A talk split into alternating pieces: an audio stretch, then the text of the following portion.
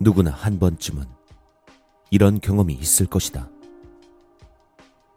회사에서 밤늦게까지 야근을 하고 지하철역이나 택시 타는 곳까지 갈 때 가는 시간이 이상할 정도로 길다라는 느낌. 이 이야기는 바로 그것에 대한 것이다. 2006년 7월 회사에서 한참 밀고 있던 패키지 투어가 대박을 터뜨려서 일손이 모자라던 때였다. 기본 11시까지 근무했고 심한 날은 2시나 3시에 퇴근하기도 했다. 그날도 2시까지 일을 하고 퇴근을 하는데 동료들과 같이 한참 내려오다 보니 번뜩 엑셀 파일을 백업해서 가져오지 않은 것이 생각났다. 미안하다고 하고 동료들을 보내고 급하게 회사로 돌아갔다. 다행히 경비 아저씨가 퇴근 전이었기에 무사히 파일을 가지고 회사 문을 나올 수 있었다. 역으로 가는 내리막길을 홀로 걸어오는데 문득 뒤에서 뭔가가 쳐다보는 느낌이 들었다. 시간도 시간인지라 주변엔 아무도 없었고 슬슬 무서워지기 시작했다. 평소라면 잘 사용하지도 않던 휴대폰 mp3까지 써가며 길을 내려오는데 노래 중간중간에 잡음이 섞여 들어왔다. 음악 파일에 이상이 있나 싶었지만 다른 노래를 틀어봐도 같은 소리가 들려왔다.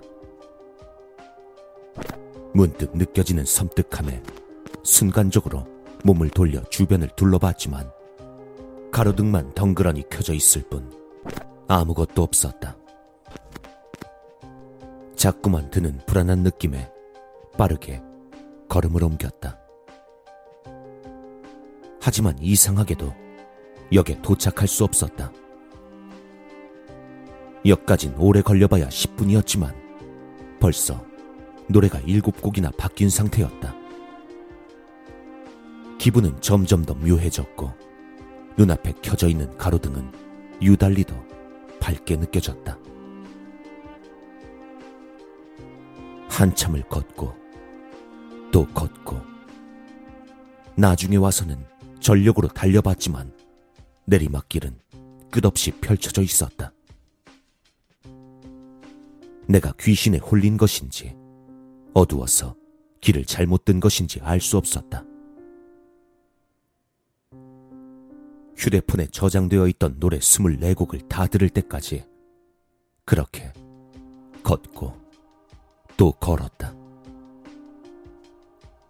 한 시간이 넘도록 쉬지 않고 걸었지만 역시나 역은 보이지 않았다. 오직 지나치다 싶을 정도로 환한 가로등들만 보일 뿐이었다. 그렇게 내려오다가 우연히 사거리 뒤쪽 골목이 눈에 들어왔다. 밝은 내리막길과는 달리 그쪽은 가로등이 꺼져 있는지 굉장히 어두워 보였다.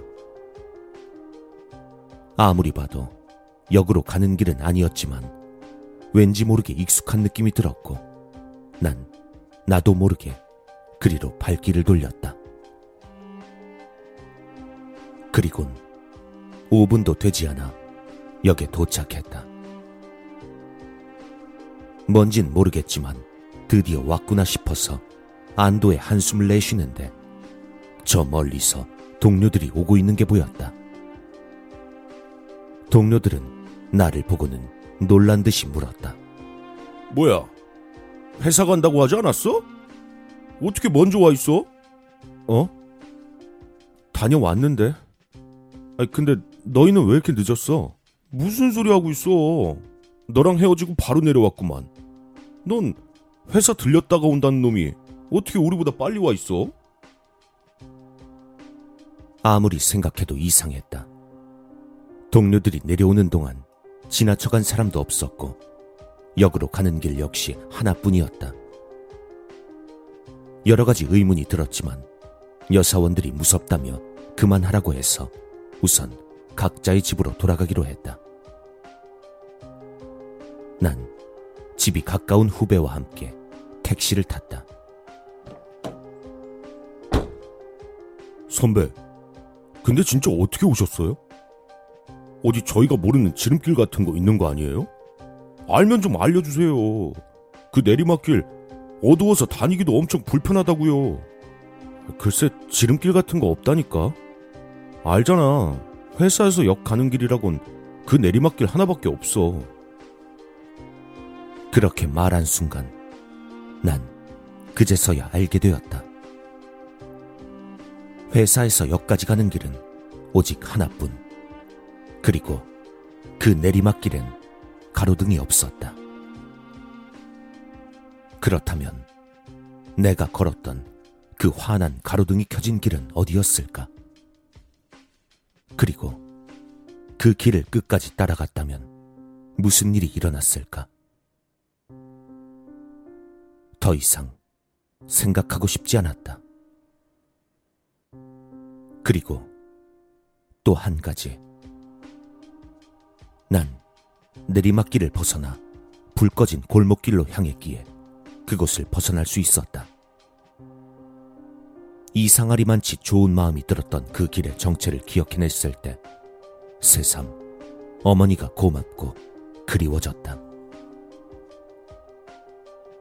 너무나도 낯이 익었던 그 길은 지금은 하늘로 가신 우리 어머님의 묘지로 가는 전북 정읍의 어느 시골 마을 골목길이었다.